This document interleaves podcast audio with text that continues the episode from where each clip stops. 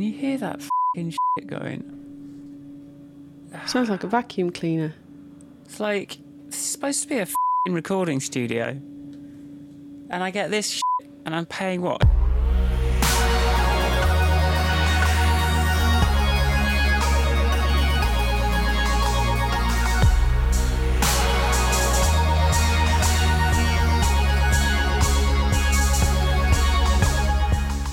Hello, and welcome to Michael and Ivanka's Grand Podcast, our weekly podcast where two friends who met in the tech industry have a chat about big topics every week and try and untangle them and get their theories across. My name's Michael Forrest, And I'm Ivanka Majic. and this week, guess what we're talking about? Talking about people, People. which I just love as a title.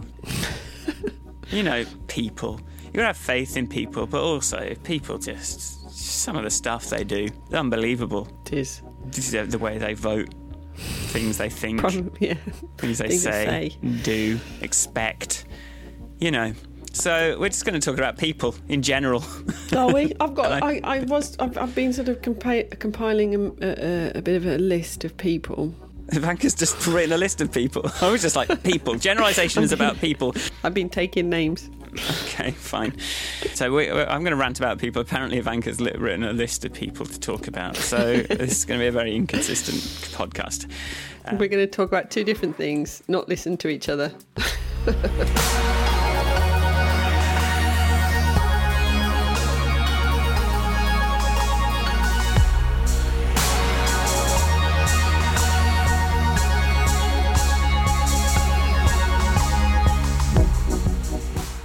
First, it's been a been a couple of weeks. It has. What have you got to report? Last Friday was the first Friday where you were doing something, not me. Mm. Because I, I was like, what do I do? I'm at home. I don't home do stuff. and I've got two hours that I normally wouldn't have. What, what can I do? I was quite quite lost. I was And what did you do? all sorts. So Did you? I did actually. I have been. I will tell you my story. Actually, Okay, fine. I, you know, I've been doing gyrotonic. Yeah. I've been doing gyrotonic with a man called Laurie Booth, who lives here in Brighton. And he's a dancer and choreographer. I've been talking to him about his dance and movement philosophy, and we've been capturing notes. So I tidied up all our notes and took them over to him, and so we've got the foundation of a book. hmm Wow, There you go. That's what I did. look at that. That is a constructive use of your time, I think you'll find, Michael Forrest. Any thoughts on uh, space since anything you wish you'd said? Don't know, I did listen back to the episodes and thought they were quite good actually. My speed of light thing. What I was trying to get across is that going faster than the speed of light is going back in time. That's the crux of it. See, that's why it's just like, it just messes my head. That's why you can't do it because That's why I otherwise you'd be going That's why I against cause and effect. it. And if you could go back in time, then all sorts of possibilities open up, don't they? True. One of my rules as a parent that I've set myself is to try and not pass my fears, Hmm. my sort of more irrational fears and, and foibles onto my child. That's one of Hmm. my things I'm trying to do. And I was delighted the other day when she did tell me that she would like to be an astronaut so that she could go into space, she said with her eyes Hmm. like that. Sometimes she wants to be a superhero and sometimes she wants to, you know, be a dinosaur. So these So aren't when- very but the, the the point I'm trying to make is that I have not put her off the idea of being an astronaut. So you didn't immediately burst into tears. I didn't go, oh my god, you can't go into space. I never, never see you again. I didn't Be more that. afraid. okay, well, good. I've got quite a lot, but I was going to try and um, mix it in with the main content since a lot of it is about people. Oh, uh, is that what um, prompted it? Didn't, did people annoy you last week when you? is that No, no, it no. from? Well, no, it was interesting. Like, so I went on the march. oh yes, I you made did. I made my first placard. I was trying to think of something good to put on. I decided to do it about an hour before we had to leave, and then I sort of got myself into a bit of a tangle trying to think what to write, um, and including me just kind of lying on the floor going, "I take it," and Sharon going, "You've really been a drama queen about this." And I was just like, "I just, I just need to think." I just, I've just got to lie here and think of something. One side I put, I came up with Brexit solves nothing. Like this idea that it's actually going to improve anything whatsoever. I thought I kind of wanted that to kind of go, look, this doesn't. I know that you voted for Brexit because you wanted things to change, but Brexit itself is not the answer to any of the problems that anyone is having. So I thought that was quite a good one. And then the other one I put that I was trying to, this was my first attempt, was people with no power cannot be to blame. To sort of try and fight this thing of, oh, it's immigrants, oh, it's people on the NHS. So it's like, well, it's not them, you can't blame them. But then I kind of started backtracking on that. Firstly, because I was thinking, oh, well, they're going to be like, oh, well, it's the big wigs in Brussels that are making all the decisions now. That's why we need our sovereignty back. So I was like, okay, well, that probably doesn't. work. And also, Sharon was like, it's a bit humorless, this uh, placard, isn't it? So um, yeah, it is. Yeah, so yeah. So for, so for side two, I I came up. I thought let's just be after a little bit of a lie on the floor and a temper tantrum. I came up with um, cookie warnings, not borders. I admit is a thinker, but I think it's an honest thing. You know, coming from my industry, you know, they make us put bloody cookie warnings on websites which solve nothing really, and are a pain in the ass. But I will take that over, you know, not being in the EU any day of the week one person kind of walked past and went, "Hey, good one!" but like, out of seven hundred thousand, I saw a lot of kind of old people squinting at it, trying to make sense of it. Like, what? What's happening here? I don't understand. I didn't have time to like mock up a little cookie warning with accept or anything. So that was my placard. So Sharon and I turned up at the march. She put on her EU flag as a cape, and we, yeah, we got in there, marched. Very good. My mother complained that there was too much standing around and not walking. Right. Yeah, not so yeah. much of a march as a shuffle. Yeah, well, that's you know that's the That's idea, good I though. suppose. Good sign.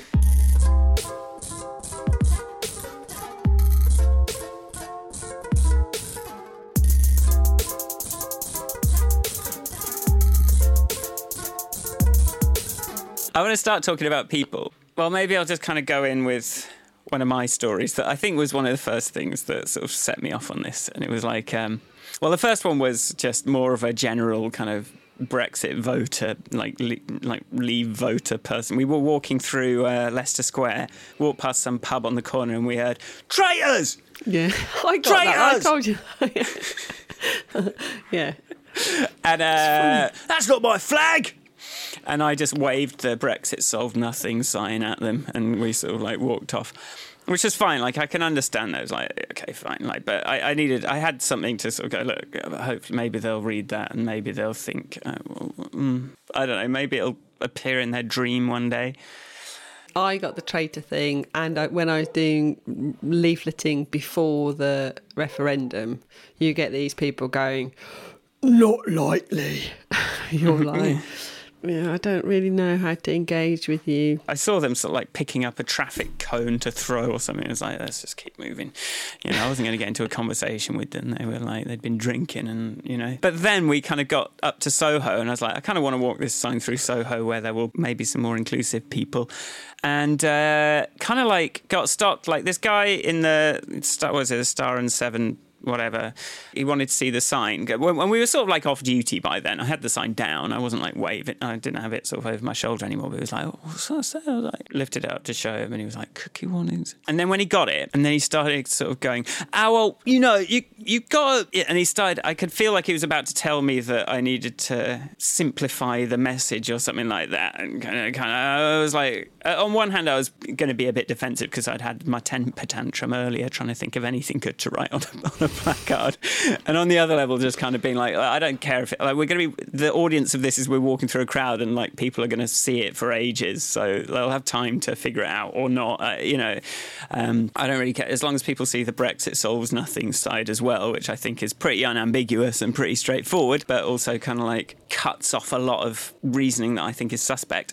But then this other guy came at me from this pub, like a young person. I mean, you could smell the cocaine coming out of his face. It was sort of like he was like he was sort of took my sign off me to sort of hold it and like and he started he was going to start explaining to me. And it was like we're, we're the people that need you need to and I was sort of like no and I just wasn't buying into his premise at all. I was like no like, I think he was kind of like gearing up to tell me how it was my fault that Brexit had happened because my I was being too fucking liberal intelligentsia or something. And I was sort of like I'm, I'm not listening to this. And as I sort of smelled him kind of like coming at me with that stuff I sort of turned it around to go look it's this is the simple side. So, but then he he was just like he wouldn't fucking let it go, but he wouldn't listen. He was just he'd made some sort of snap decisions about what I needed explained to me, knowing nothing about me. And it was sort of pretty offensive, but there was a bit of alcohol and definitely some coke involved. So I thought, well, okay, if he really does want to talk about it, I'll give him like a podcast card. and uh, I was like, look, let's here's here's my podcast. Let's like email me like once you, you, kind of know a bit more about what I'm where I'm coming from. And then we sort of turned to walk off, and it was like, well, what are you? How? It was like, what are you doing giving me a podcast trying to make me listen to your and like deeply offended that I would impose any of my opinions on him when all he was doing was like coming at me with opinions and not listening. I was like, what the actual like threw the card on the floor. I like I kind of went to, I just kind of picked it up and went flipping heck and like Sharon managed to defuse him by kind of like getting him to admit that he wished he'd gone on the march and hadn't, kind of thing. He was like, and then he kind of went, mm. "It's like this, this, this, this." Um, people think they just want to tell you what you're doing wrong. As soon as you put yourself on the line, as soon as you start doing something, and I feel this with, I felt that then, like in real time, but you feel it with, like, I think any artist that anyone knows about, people that don't do anything fucking sit there. They just want to tell you what you're doing wrong. Even though, like, in this case, there's nothing stopping you making your own sign that's better than mine and coming on the march instead of being in the pub all morning. I don't understand this, this attitude people have where they think, like, from a position of doing nothing, that they have any sort of say in what the people that are trying to do something are doing. I don't know if you've ever read that, um, The Man in the Arena. It's by an American president, I think. The Man in the okay. Arena. It's a poem and it's well worth a read. Uh, when I left my last project, at Brighton and Hove Council, I, I, I read it to them in my leaving presentation because whenever you're doing something like that, you're absolutely right. And it doesn't, it's not just artists, it's doing a project mm. that might be pushing the boundaries, it's introducing any kind of change or progress. You're constantly under attack. And mm. even the people that wish you well will constantly be criticizing what you're doing. and and the the man in the arena, I edited it to make it gender non-specific but i was like you know you are the person in the arena you know you're the, the people on the outside you're the one sweating and crying and bleeding and you know the the people on the outside they have no right to criticize mm. you because even if you fail you have done more than not trying and I, yeah. I, I, think for me, that is such an important part of my life. I can't do nothing. And so, I, yeah, it's very difficult. And I mean, you're, I didn't understand from your second story if the guy was pro, he'd voted leave or remain. No, well, he claimed to be a you know a Remainer. Obviously, I mean, this was Soho. This was like yeah, central. Yeah. You know, he wasn't pro Brexit or anything, but he was just but like he, he just wanted to fucking explain to me to my face when I didn't ask for it and yeah. wouldn't listen to anything I had to say. Just tell me who I am and what I'm doing and how I'm doing it all wrong. Like yeah. without even a second like of context. Didn't even turn the sign over. Like he's just like looked yeah, at the one yeah, side. Got maybe upset that he didn't immediately understand stand it and like took that as some sort of personal affront and I, suddenly I'm responsible for this. It's like flipping it. Like I'm not talking to you. I have to say though, as a woman person, yeah, that happens to me all the time. That okay. is the absolute definition of mansplaining. It's okay. like, excellent. I'm sorry, I'm not going to find out anything about you. I'm going to make a snap judgment on your expertise, your education, your context, your everything. And I am going to tell you what I think and that is exactly what's happened to me basically for years and it starts as simple examples of it like in the lab at uni and i asked some guy how to do something like oh how do you do it and he just sat in front of my computer and did it for me. I'm like well cheers. Fuck off. And so oh, there is God. that kind of it's not just that men do it to women absolutely not. Mm. but um, but it is it is something i experience often but it's also something like i phoned up a friend the other day and she's she started telling me what to think and mm. i was hmm. like I, sorry, I can't hear you very well. so, uh, lines breaking. I know. Oh, fuck, I haven't phoned you just for you to tell me what I think. Thanks. Oh, it's like that is. I do find it quite frustrating, uh, and I try to, and I'm sure I do it too. And I try so hard to check myself. It's a horrible feeling when you realise you've done that, Yeah. not it? Oh, Like yeah, when you've totally. kind of gone, oh, sorry, Sorry. like completely misjudged that. Yeah, I've Maybe I'm doing it all the time and just not realizing it as well. I don't know. And and actually, like that's definitely gives me empathy for the, the feminist cause. Like how angry that made me and how long I was thinking about it afterwards. Uh, like if that's happening like every day, it's like Jesus, like- fuck men.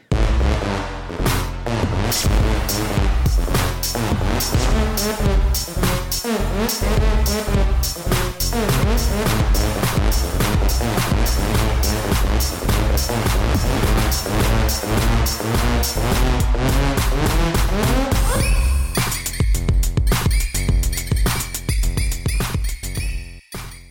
of the things I try really hard because I've got you know I've got a number of young like I've mentioned before like my cousins are all older than me so their children are kind of grown up children but still much younger than me and I have these conversations with I try so hard to be like you know not sort of do that you're wrong because you're young and you don't know which I think is you know, as bad as you don't know because you're a girl, you don't know because you're this. blah, blah, blah. And I try going, you're like, why do you think this and why do you? But then sometimes I'm like, like you've got to think. Please think. Please think. Please don't assume that you're right all the time. Or ask, you Or know, find ask, out. yeah. I mean, one of them know. posted something on Facebook the other day that was so obviously bullshit.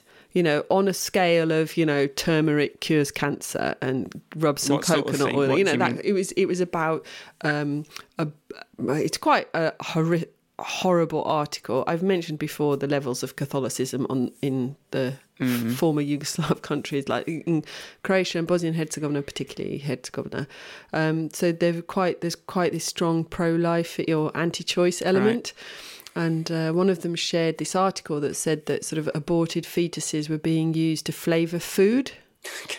And I was like, Amazing. because I let you know I don't I can't pot I, it's not face to face I don't want her to feel stupid. I don't want her to feel attacked. I don't want anything. I, I want to approach her position respectfully.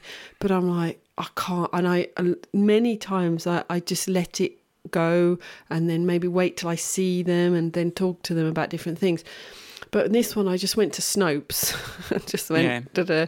and then I sent her the, you know, a link to the, but I did it on a mess on a private message, Yeah. not responding to her original thing. And I was like, look, just so you know, that thing you shared is untrue, and hmm. here's how untrue it is. You are a very clever person. Don't do stupid things. You know, I sort of like I said. I actually put. I said we clever people have a responsibility to be clever, hmm. not to be idiots. Right. And she was like, "Oh, you know, she did. I didn't over egg it. I literally just went, clever people should behave cleverly. Read this before you share stuff." Um, because you know, I mean, come on, that's unbelievable. You know, Fucking- that's I've, I you know. heard something like that. We went to oh, Jon Ronson the other day and see him in the Leicester Square Theatre, and he, I think he might have said something about this fetuses in food thing. I don't think it was the same. But you know, like, Jesus. well, it's basically the you know how the often these things there is a grain of of fact that it gets built on. You know, in medicine and so they often use a cell from a particular person or a cell from a thing and do testing on the cell. As Right. a, as a way, I mean, I don't know the ins and outs. I'm not a biologist uh, or a biochemist, but they um. So a cell from some kidney tissue that was from an aborted fetus or something. It's been used for for testing something to do with food, but that's not that those cells are in food. It's that in the same you know like if you want to if you want to people to not test on bunny rabbits and mice they've got to test on something that mm-hmm. is is gonna we're gonna know if it's gonna poison a human or whatever. Anyway it's kind of it's one of those things where a misunderstanding of science leads to a well, it's a deliberate misunderstanding of science. like, I don't understand it, but I have enough faith in society, even as it is, to assume that no one's going to be feeding me human remains. I think that's pretty fucking illegal. I think. Oh, God. and also, just it doesn't seem practical from a business not, perspective. No, really, it's like I don't want to lie. You know, I don't. It's and, and it's very very hard when you're when you're when you're because belittling is one of the worst things that you can do to somebody. It's like yeah. it's like I'm going to laugh at your idea is just an arsehole thing to do. But then sometimes you're like, well, pff, I just don't know how to talk to you. And I think, I think in this Yeah, I instance, I that a lot. did.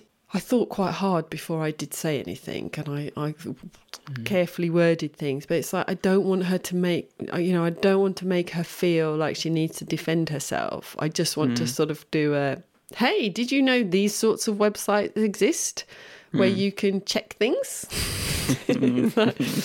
um, but yeah, I, I, uh, and also, Yeah, well, that's it. But that, that, I, yeah, the subtext of that one is like there are so many abortions happening every day that there there's enough that they're having to get rid of them somehow. Yeah, it's well, like Jesus, I- like get I some think- perspective. you know, on the on the. I suppose this episode gives us like free rein to talk Well, about. it. but but uh, basically. but it's a good choice, Michael. Um, but one of the things that I ended up then talking to her sister about was the fact that.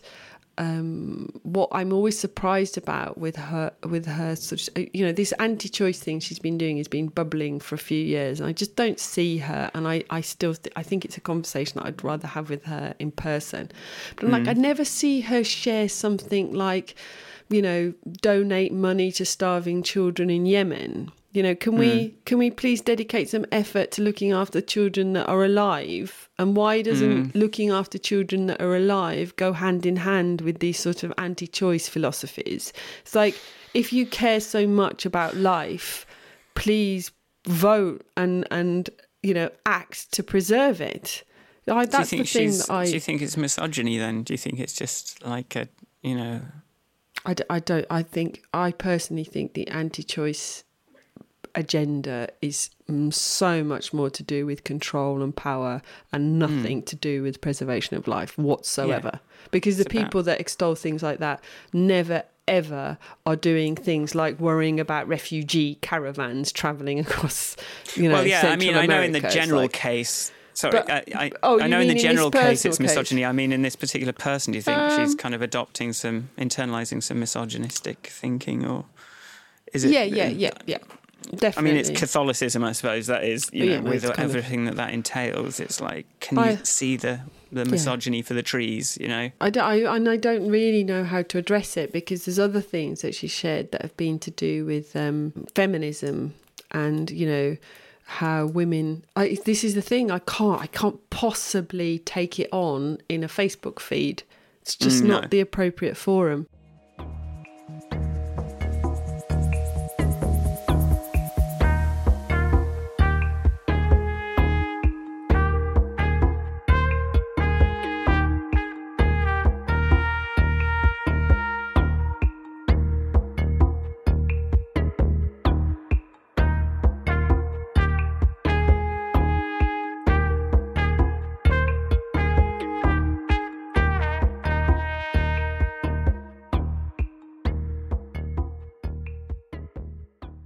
Why don't you uh, give us one of your uh, people? That One of my people. I'm going to I'm going to introduce you to Greta Thunberg, or I hope it's pronounced Thunberg. She deserves to have her name pronounced correctly. She's 15. She's Swedish, and she's a powerhouse of environmental activism. She's been on strike, not going to school. She, I think she doesn't go to school every Friday, but she's basically becoming the voice and the face of the next generations. You know, you're t- you're sending us to school to teach us the science that tells us that the climate is in a catastrophic crisis and you're not changing your politics. So she's mm. calling for a change to the politics and the way politics works to make the climate crisis give it the focus that it deserves.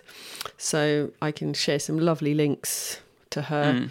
Um, if anybody would make you feel guilty about how little you do, Greta Thunberg Thanks. will. Great. But if we can't Cool. all be Greta, then we should definitely help Greta whatever we can. Well, we should tell her how she's doing it wrong. We could, we could, we could tell her. We go, listen, Greta. First, you've got to go to school, and then when you grow up and you're a big girl and you've got a degree and you know all the cla- then and then she's like, there's twelve years. found once you've found a husband, then But I look at, I mean, those, those kind uh, people like Greta. I, I'm, I'm not going to like Inspirational list- She's massively inspirational, and she's younger than me by a long shot. I could easily be her mother without having to have been a teenage pregnant lady. and Well, something I, am- do want to just not to diminish anything, but I do. I am going to take any opportunity to fight against this fetishization of how young anyone is, in particular, because I think there's a lot. Not maybe fetishization is a bad word, but there's a lot of like, and they're only fifty, Okay. and they're only No, thir-" like. right. I, I don't want that to necessarily have to be part of the conversation. I just think because that just makes you kind of feel. well, if that helps. Yeah, okay. No, but it's yeah, it's like I think I okay. I think in this instant, what makes her impressive is the the level of personal sacrifice. Right. She's like, and I think that's one of the things that I admire, and I can't do.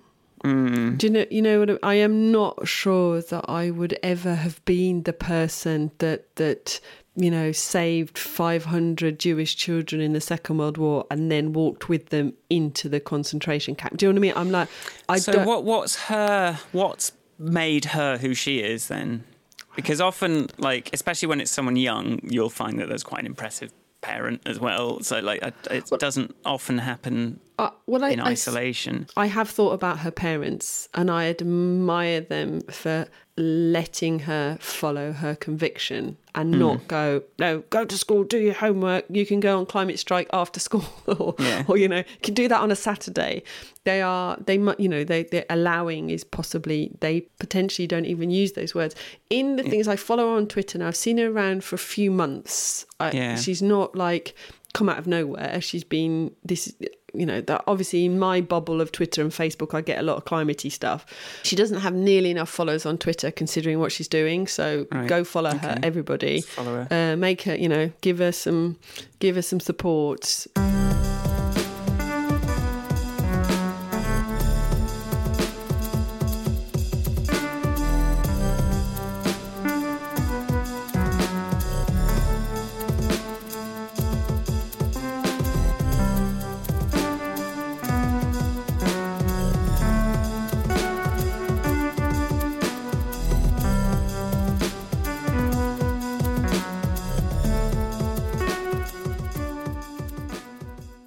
Set up a stall at a conference called Tech Day last week. I decided I instead of just sort of like flogging a product that I you know I've got my happiness app. That's why they got me down there, but.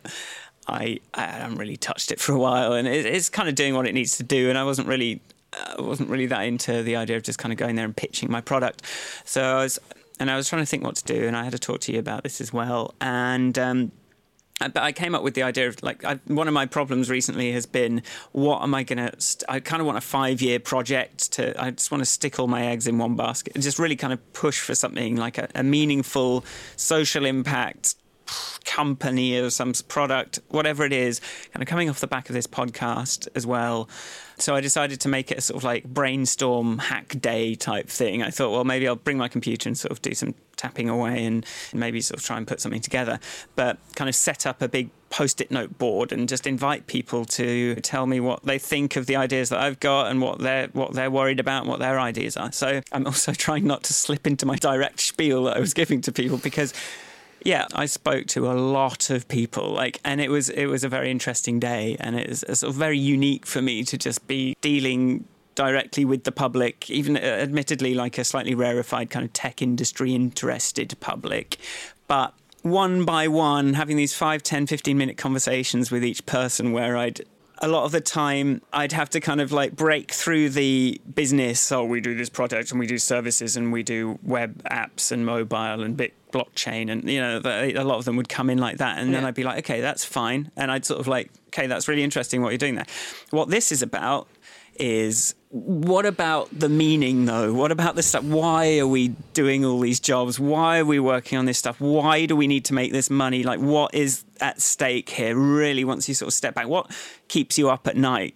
Like, and actually, sort of like breaking through to people's kind of like inner lives a bit more and like finding out what what they were worried about. I I um so I had the EU the, the UN um, sustainable Goals um, development goals Yeah. up. I kind of printed them on my banner, but I picked out uh, mainly because of this the podcast. I picked out here was what I was saying. Like, so I've got some apps that are to do with good health and well-being. So I've sort of got a couple of those. So I'll put that up because that's something I've been doing.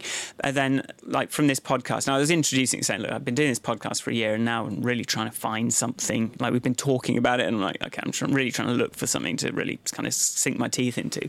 And uh, so I put up um, climate change and uh, gender equality on there, uh, with the caveat that I had absolutely no ideas about gender equality, but I just knew it was important. Some people just kind of wanted to write something on a post it note and stick it up. Some people just, as the board grew, they would sort of want to plus one this or that.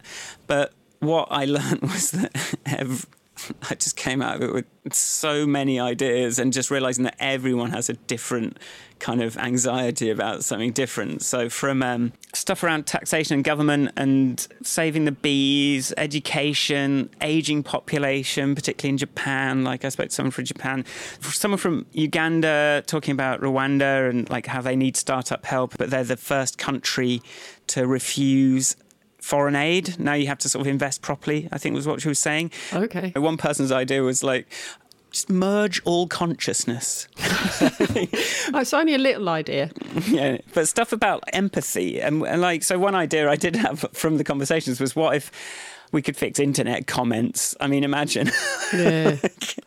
how many how many mental health issues are caused by the rotten nature of internet comments, and just kind of coming to that conclusion that people write this horrible trolly stuff because they can't see the other person's face reacting. And the only way to get any sort of response, which involves the other person taking to the comment box to start writing a reply, is to write something so inflammatory that it gets reaction. So my little idea was that, well, what if there was a little face in the comments box that started reacting to the content of what you were typing? So like just kind of sh- growing shock as you got more and more racist. But yeah, ideas like that. And then like stuff about consumption, recycling, human connection self care. Even one person said, "Well, can we talk more about what is right in the world?" A lot. Some people concerned about you know buying a house and the tenants' rights and all this Yeah, kind of yeah, stuff. yeah. Deforestation, that kind of thing. Like what happens to recycling? And then stuff about the NHS doctors. The thing is, every idea that I did have, when I'd explain it, like my league table for the super rich, or my comments box, or my post political state, or my like, you know, VR and AI and education and for like VR for old people. I don't know, like any any idea that I did pitch, I would always get like this really positive reaction to. like I would always get like once kind of they got it, I would like so I was like, well, I didn't really manage to filter out any ideas because anything I said like, well, I could do this. First, yeah, like yeah. usually in response to what they were kind of the direction they were going, they're like, oh yeah, that'd be really good. I'm like, okay. Right, so still don't know which one though. I, I um, do, just to add to this because then we'll Yeah. come, go slight side story to come back to you to Yeah, help yeah. explain. But the um, I I've started my my I've started work this week for the Wellcome Trust. Which Hmm. is very interesting. So I'm doing some work, um, some user research for them, but uh, the details of that will uh, possibly tell you about later. But what I was able to do is on Tuesday go and see a lunchtime talk at the Wellcome Trust with a woman called Dr. Diane Finegood, which I thought was a fine name, so I remembered it. It's like fine good. Anyway, she was talking about complicated not being the same as complex. And Okay. so she talked about the, the three, there's three different things. There's simple, there's complicated, and there's complex. So it goes, uh, you know, making a cake is simple, putting a rocket into space is complicated, uh, raising a child is complex. right. That's her distinction. And one of the things she was talking about it because oh, she's she works more in the in the um, sphere arena of public health, and that's really her position. But she was talking about the fact that what and I learned some more language because they talk about basic science and they talk about other science. basic science Right. being uh, you know actual Physics, lab kind of, tests where you take a cell and do a thing. And then there's more complex research. And she also talked about uh, grey literature which is i think all the stuff the re- non-academics write it's like mm. grey literature. Anyway, I think that was the, that was the implied definition to me. But anyway, what she was talking about is all these problems that we have now in public health. You know, the obesity epidemic, loneliness, all these things.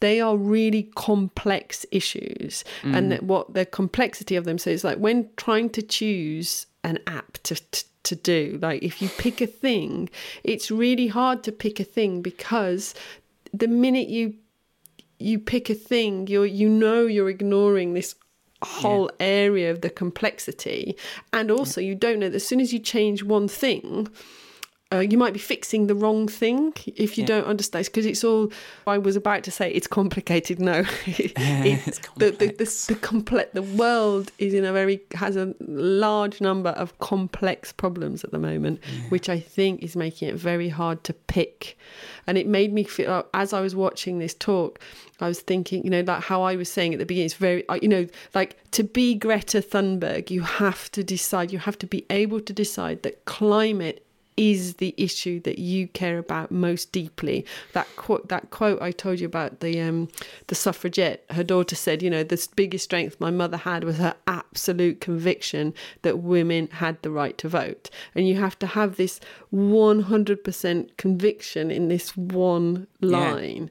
Yeah. And yeah. I really struggle with that because whenever I look at anything, I'm like, yeah, but, yeah, but, yeah, but. We've talked about that it's the death of the old, you know, it's the it's a death, it's a process of, you know, swallowing death, swallowing change, swallowing like okay, limiting of possibilities. And like I, I, just remember talking about this last year when I was talking about the cover art for my album. Just I'd been thinking about this for so long that when I finally just finished it, it was like such an emotional moment because suddenly all those other possibilities were just gone. Yeah, and it was just yeah. this one bloody thing, like this one square of images, and that's that. That's, you, I, that's all it is now. It goes yeah, from being an infinite potential to being like this bullshit thing that now exists in the world that no one cares about. Great, you know. So it's sort of um, it's tempting to stay in this sort of like, oh, I'm going to decide, or maybe I'll try and do something that does everything. You know, that's not going to yeah, happen. Yeah, Like you got to. And it, it's almost like why I didn't want to pursue physics as well, because you, you just have to pick one tiny little thing and spend your life on it and then maybe it'll become part of something. I, I, I, don't know, and I think that's a difference now to say Einstein's time or Newton's time when there was a lot more up for grabs. Yeah. Like uh, that was bigger. Yeah, yeah. And yeah. now it's all about your niche, and I just struggle with that because it's like, oh, yeah, yeah. And this is so that the uh, the other interesting thing on that topic of you know Einstein's time, my participants in my user research are doctor researchers, highly specialist people, specialized people, and one of them was saying that a lot of things that they're currently looking at in medicine, people discovered in the 1800s. It's just that now we can explain it in more granular detail and we have mm. better experiments and better you know like so so for example somebody in the in 1850s might have understood that this part of the brain if it's damaged has some effect on your appetite because basically mm. they went in and poked a rabbit's brain and you know do you know I mean? that it was very crude and then now he he's basically in a situation where his he and his team are working on proving that it's this neuron and this one rather than mm. that area of the brain so it's kind of there's much more detail yeah or similarly like sort of in terms of genetics and like um, is it Mendel that did knew about natural selection and had experiments around that but didn't know what the, the, the yeah, engine the of it was yeah. and it was Watson and Crick the next century that discovered the, the you know DNA and was like, okay, well, this is how it works, and, yeah. got, and that was still a pretty big one. The contrast of these one talk and one sort of user research interview is this guy's like sitting there, really pinpointing and making sure that we know exactly the problem but he also was was talking about the fact that really you know you don't you we're not going to cure the obesity epidemic by finding which specific gene does a thing because the reasons people are suffering is far more complex than biology. Mm. And I, I, was listening to this talk that this woman was giving, and I, I've been doing some reading around it. My impression so, the kind of user research I do is from a scientific point of view, incredibly slapdash. Hmm. you know, you wouldn't write an academic paper and say, well, this is how you're going to cure a thing based on the kind of user research that I do or the, the, the, the, depth of it. But what I often call the kind of user research I do, design research, because it has a very specific output. The reason we do it is not out of curiosity, but because we want to make a thing. Yeah. We want to make the right thing. We want to make sure it works for the people that need to use it. So it's like this sort of like looking at some of the recommendations they're making around medical research or scientific research it's like there is a there are a few bits that they could learn from design research in terms of shaping their outputs to make them more actionable and more understood yeah, yeah. in this. So it's quite, I mean, I've had a really interesting thinky week because mm. I've had so much new stuff going to my head.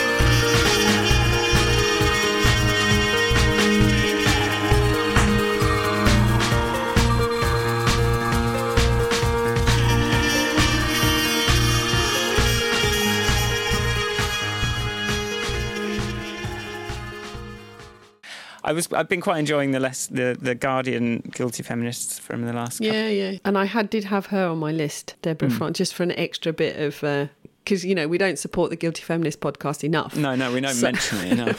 so, so oh, I did think Deborah Frances-White deserved a shout out for her ability to combine an absolute desire to be a performing comedian. yeah. Well, let's um, let's talk about great people, shall we? Great Some more great people. people on Ivanka's list or just certainly inspirational people. Yeah, people that you want put. I'll Deborah's put doing pretty well. Deborah's doing very well. Um, I very much enjoyed how she put her finger on the um, notion of including a climate change denier for balance. Yes, yes, yes. Like, yes, which was yes. a line in a song I wrote back like a couple of years ago, but mask yeah. I sort of like false equivalency masquerading as balance. So I kind of got into a bit of a rabbit hole with that though, because I was thinking, well, you can put someone that thinks that Dr. Ford was lying about being raped. You can have a scientist that is a climate change denier if you have 99 scientists on the panel that aren't, yeah. but you can't make it half of the no. panel. The only problem with that reasoning is that you by the same token you could exclude like minorities and people that don't get heard. But she was saying like history is there for balance. Yeah, yeah. So yeah. that helps you decide should I put someone, a, you know, a transgender person on this panel for balance? Yes, because they're not often heard. Yeah. Whereas, should you put a climate change in? I don't know. Maybe they're not. Maybe you think they're not heard enough. No, I was talking to this again with uh, one of my relatives about mm. sort of like you. And the example I'd use was when we had that conversation about whether or not to include a flat earther in a you know for balance. Mm. No, this is wrong. There is no balance. Yeah. This is factually so. It's even like a slightly different to what Deborah Frances-White describes with the for balance with the yeah. in in the context of rape. And climate change, I think, falls into a category of there is a right and a wrong answer, and mm you know, like it's like, I mean, this one cousin of mine, she studies like theological philosophy or something like that. Like it's all very, there's a lot of Catholicness in it, and she, there's a few priests at her university, and they're like, yeah. don't let anyone tell you that the church thinks that the Earth is flat. it's like this is, you know, we are not. That is not the world that we live in, and so it's that sort of like, you know, there are some people that are wrong, and they do not need to be on a on a, on a panel, um, but I think when you say you're putting someone on for balance, what you are what you actually mean is you're putting someone on for entertainment. Yeah. You want conflict yeah. and entertainment. That's why you're doing it. You you don't care about balance in the least. And this is one of the things that makes me most angry about the way the media has been behaving in the last few years and is really what I think is behind Brexit and Trump, like really seriously. Like they put Trump on the telly constantly. Yeah. Um, they put Nigel funny? Farage on the telly constantly. Yeah, because he's entertaining. Yeah. Don't call it balanced. Don't pretend you're reporting the news when you do that. You're just doing it f- because it's entertaining. You never commented on my guilty feminist dodgy dubstep remix. Maybe you never heard it. I don't, I, no. I think you probably listened to the draft and never listened to the episode, so you missed it. Ah, possibly. I did a whole little guilty feminist dubstep remix. On what episode was that? It's like a couple ago. I guess I'll try and find it for But you, but, yeah, or maybe I'll just throw it here. Yeah, do it.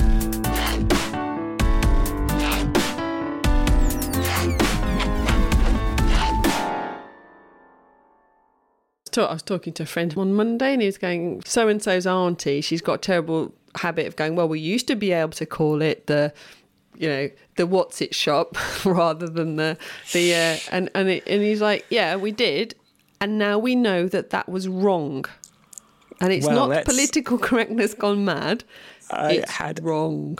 I had a literal person at A Tech literal Day. person. I had a literal middle-aged man come up to me and go, "What should we do?" Ah, shoot Trump. And I was like, "Okay, well, and then what?" But then he was like, "Ah, well, uh, yeah, all these uh, millennials now, they're just uh, always complaining, all snowflakes, aren't they?" And I was like, "Oh, what do you mean by that?" Well, yeah, they're upset about stuff. Maybe part of that is because we are leaving them a world that is in climate disaster and they can't get jobs and we we've made a big mess for them. So maybe they have a little bit of right. Yeah, well, you can't say anything these days anymore, can you? there's a woman at work. You can't even say that's a nice jumper anymore, or you get going to a tribunal. I was like, you can say that someone is wearing a nice jumper. You can't. You just can't do it with a leer, in a predatory way. In the end, I kind of like I argued very carefully each point as he kind of reeled off the stuff that everyone says. It's quite strange to be faced with someone like that in the flesh and have to kind of go, look, what you're doing here is you're scapegoating the people with the least power. And that's something we have to stop doing. And like, I will fight you to the death on this subject. All you're doing is furthering a historical marginalization of people that can't stand up for themselves instead of looking to where who is actually causing the problems, which was fun. But, you know, It's difficult. And I saw someone from our from LBI, in fact, had posted up this thing about this smug guy with glasses talking about in front of an audience about all the problems with millennials and how they've been coddled too much by their parents. And there have been mistakes in their raising and now they're all they all expect to be able to walk into a job and they don't realize that their mum can't phone in and fix it for them. And just the absolute like talking down so much. And then all these shots of the audience going yeah millennials. The older generation realizes that you can't just be overtly racist against people but they'll still sort of be racist about the french or Americans, they'll kind of still be doing it, but in a sort of like, oh, but they're white, so it's okay to say it. But it's sort of like, well, it just kind of moves the goalpost. And now it's like millennials is this kind of casual, no, millennial snowflakes, all complaining all the time and think entitlement. Maybe they're frustrated after eight months being in a job that doesn't seem to have any meaning is because it doesn't have any meaning, mm. right? Not because they're entitled snowflakes and they're just maybe a little bit know a bit more than you knew at their age because of the internet. Like because well not that's necessarily reading but like you know what i mean? Like i think to kind of like level this yeah millennials being a scapegoat for anything is pretty offensive just as as you know anything else like oh women can't say anything these Yeah, days yeah, yeah. I get. I, I can't remember if I told you the story of bumping into my mum's neighbour. Mm. He's in his eighties. I can't actually remember all the stories he told me, but there was plenty of, you know. Oh, I, I think women should be able to drive a car. I mean, and if they can drive a car, then they can vote, can't they? good good logic nice one, Bob. Uh, but he was. Uh, there were moments. I think there's a certain point where you there's no point explaining it. Like you know, do you, know, you know I th- like well, I think I oh. was kind of, you know, that's why, like, I sort of wanted to do a little video where I kind of responded to each of this smug gits uh, comments about millennials and just like just kind of put it out there and just maybe the same people will see it. But yeah, like in terms of millennials, like I had you telling me about your mentoring experience, like fresh in my mind. So I was going, well, that's just a grotesque generalization, Yeah, isn't yeah, it? yeah, like, there's a lot of motivated people.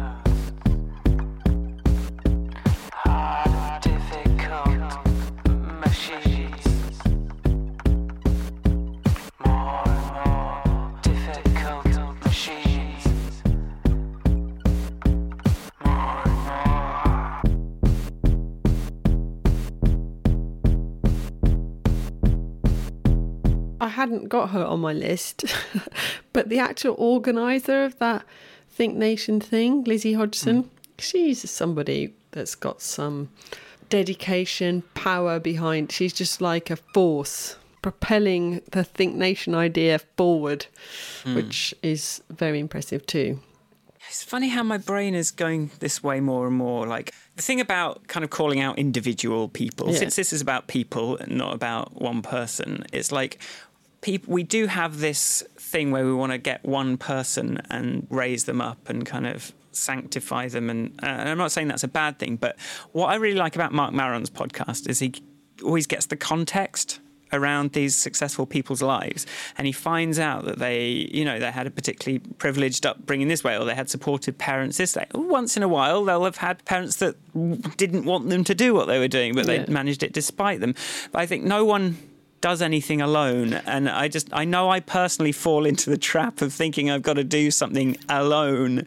And um, no one even the most you know gandhi is a product of something. And i think it's worth asking the question of how did that how did lizzie hodgson get to be the person yeah, that yeah, yeah. is confident enough to try and do something like this. I would quite like to understand that, even if it's just to make an excuse for why I haven't done it, or just I don't know. I, I sort of want to humanize people that are just amazingly impressive all the time. I want to humanize Albert Einstein. I want to humanize Newton because otherwise I'm just like, well, I can't, well, I can't do anything then. And I, and I know it sounds like I just want to kind of take people down. It's that's not necessarily. It's just like I want to. It's just narcissism at the end of the day. I just want to feel like I'm not quite as shit as, as all that. And I think that's true of this is what I what I was saying earlier about I don't think I would ever be that person. But we don't all need to be that person. Number one. Number two, if there's anything in it, all the things we've been talking about, it's about sort of how complex it all is. How somebody Yeah. becomes that person is a conversation that I had yesterday that came out of me thinking about that talk I saw on Tuesday was the fact that what makes solving world problems so difficult is you know like the number one part of the complexity comes from the fact that we are each of us completely unique. We are completely unique in our dna our set of friends our family the food we ate the road we walked down everything that's made me the person i am today in this moment is unique to me. Mm. And so finding solutions that are going to work for a mass you know, even to the things like the way I make lifestyle changes to be, I don't know, climate friendly or trying to be like an activist in my own life, the way I mm. can make those choices or have made those choices, maybe is I want to encourage other people to do them, but to impose on somebody the idea that they would behave the same as me, or even to be, you know, I can, I really admire Lizzie Hodgson and what she's done, and I really admire Greta Thunberg mm. and all these other people, but they're not me. Part of me maybe why can't i be more like them? And then i think well i can't be like them i'm not them but how can i help them? Mm. Be even if they're willing to put themselves out there like that what can i do to help them be even better or even yeah, bigger? Yeah. Well, that's because you're, yeah, you're. I, I, whereas I'm like, I want to be talk, thought about in those terms as well as doing a million other things. Which, uh, well, what I haven't done anything towards that. So, but no, certainly in terms of your everyone's unique. uh, I mean, if that that was definitely hammered home by my tech day experience of just Yeah. just realizing like there's no patterns here, and the more people I talk to, the more variety I get and it's like okay well i guess this does have to come from me from my experiences from what i am driven by and can do but i think the pattern is that everyone's worried. You know Yeah, well. that's the pattern. If you if you probe them.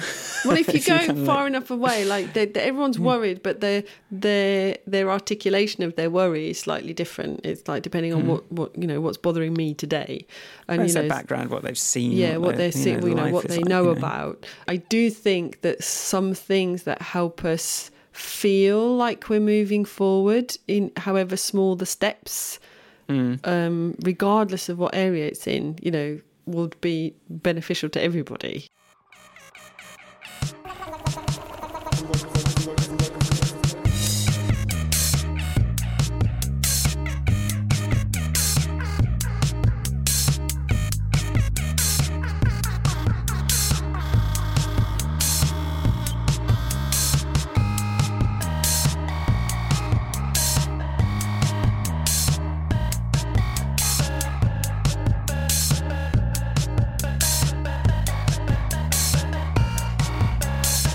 all these like social media platforms as well, they're all centered around the projection of what you've done and what you're they're not really about what you added to anything. They're just how well you present it. It's a showing off platform not a doing things together platform This is um, something I, I was just thinking this morning about the EU. I suppose they haven't invested that heavily in communicating everything they're doing to the public at large. So the, all the public knows about is bendy bananas and you know three things. Whereas, uh, but like it would obviously add a massive overhead if the EU also had to make massive marketing campaigns explaining all the benefits that they were providing the the, the, the communities that voted to Yeah, leave yeah, yeah. it's a separate thing to the actual work. But like now we're discovering, well, maybe they should have put a little bit more effort into communicating what they were doing. But then, you know, then you see the bill for that and people whinge about that. But at least they'll know that it was for a reason. It's it's tricky. It's like people if they you can't see what's been done, then you don't know. I think somebody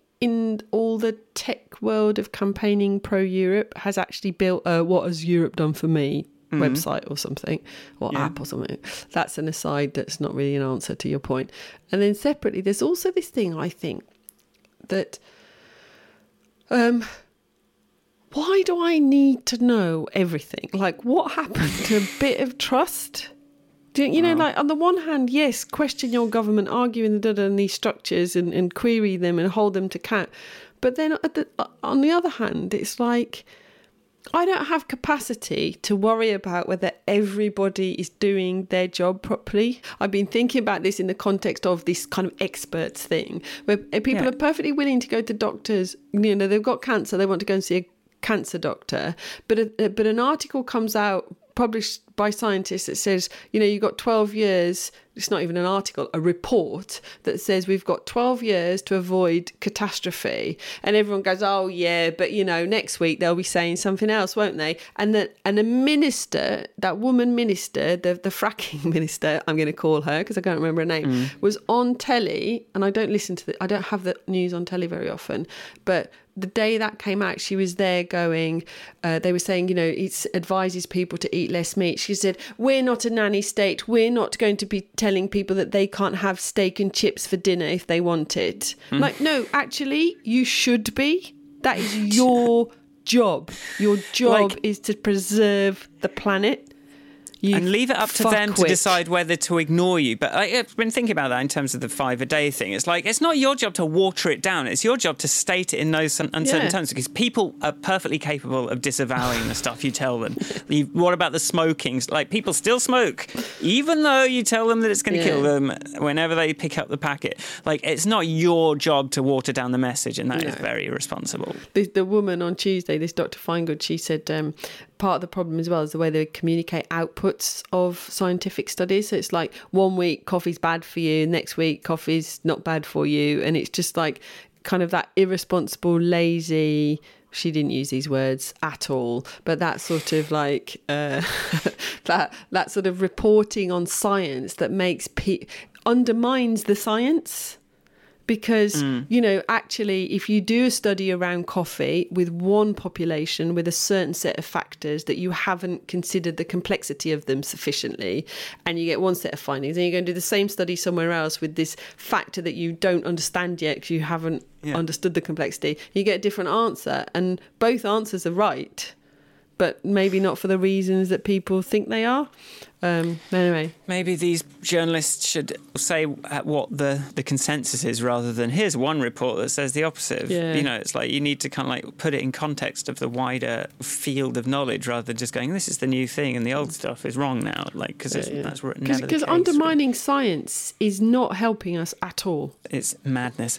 So it, it, I had to come to this for whatever life history reasons, this realization myself of that trust at a certain point has to be a decision. When you know a certain amount, you just have to decide. Because when you look at it in absolute terms, there is no amount of evidence that can prove to you that someone else is trustworthy, that someone else will never make a mistake, will never be wrong. But for, you know, for the entire of hu- human history, that's just been, it's sort of like happened naturally and it hasn't been like the mainstream that evidence that tells you that people might not be right, people in power might be wrong. The transparency has never been there to this level that people have evidence that goes against anything you care to say. It's possible to find some evidence that kind of says the opposite. So if people don't realize that trust doesn't just, you can't expect it in this day and age to come to you always on an emotional internal level and sometimes you've actually got to like consciously you know weigh the facts weigh that you know, balance it and go okay well this person did make a mistake but in general i think they know what they're doing Yeah. because we think trust is this sort of absolute thing and if someone makes one mistake they're kind of like on the you know on the although that's that's we're kind of coming past that and trump uh, people are sort of like reacting to that sort of thing as well and you get trump it's like i think if people kind of understood that it was sometimes it has to be a decision and it's not something that's just going to happen automatically anymore because of the the sort of information density of our experience. It's a technological thing i think. It's an information age thing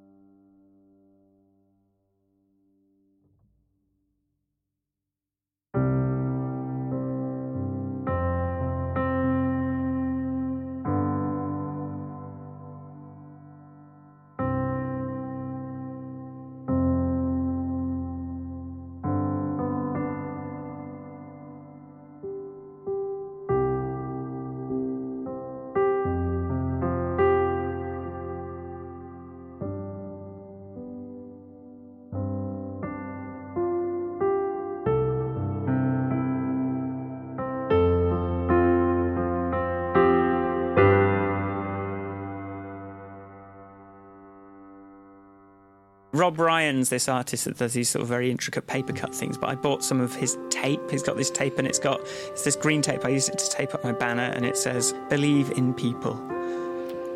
It says listen to the world, believe in people.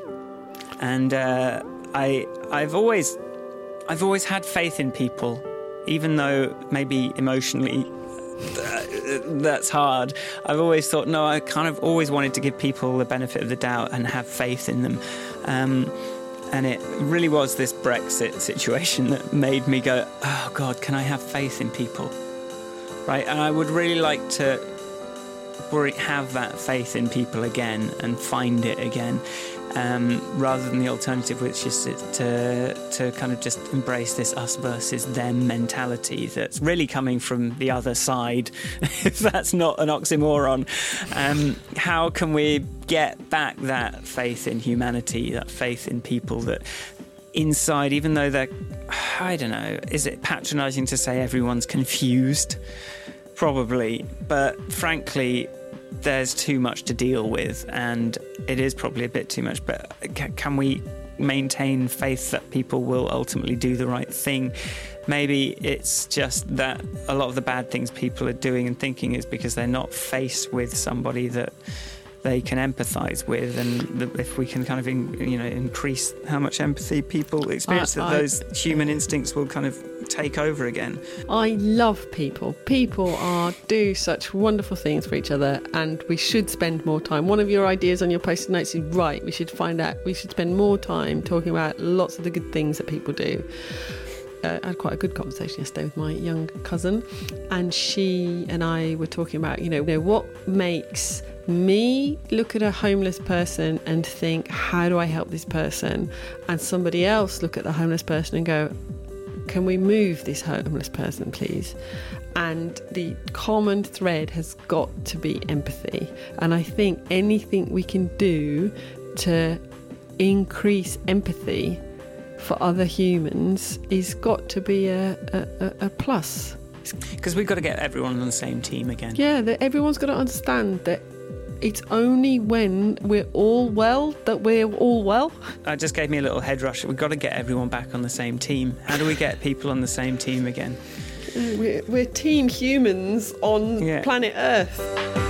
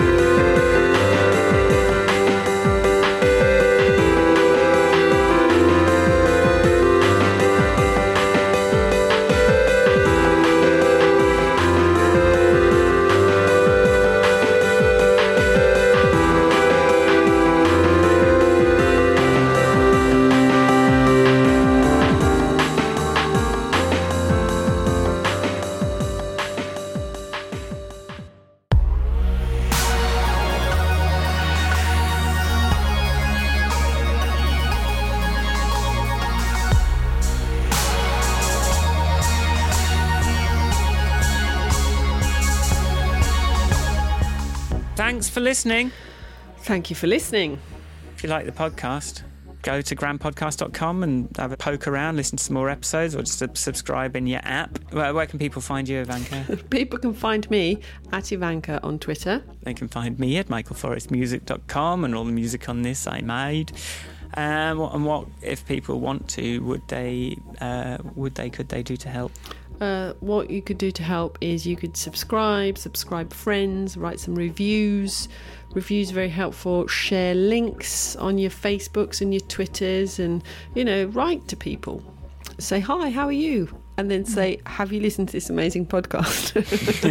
And include a link. it in. You know, get in touch with people you haven't seen for a while. have conversations with like open up the conversations open up that meaning conversation and then you'll probably end up like thinking of something and you'll be oh uh, someone on this podcast was saying this and I'll- then that might get them that was something i did like tech day it was like when do i Sharon was like, "You're pushing the podcast." I was like, "Well," but it did tend to come up one way or another, and then I generally kind of got people to take a card, and I was like, "Well, on the podcast we talk about this, we like this the first time."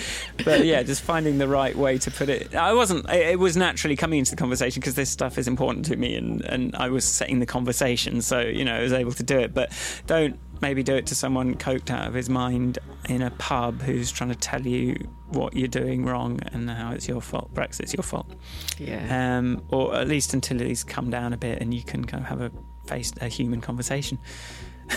Includes empathy. okay, and you can email us hello at grandpodcast.com. Yeah, that's always a good say idea. anything. Because we actually read those emails because we get so few. We, do, we, don't get, we hardly get any emails. Thanks for listening Thank you very much for listening. and see you next time. Bye. Bye. Bye. Bye.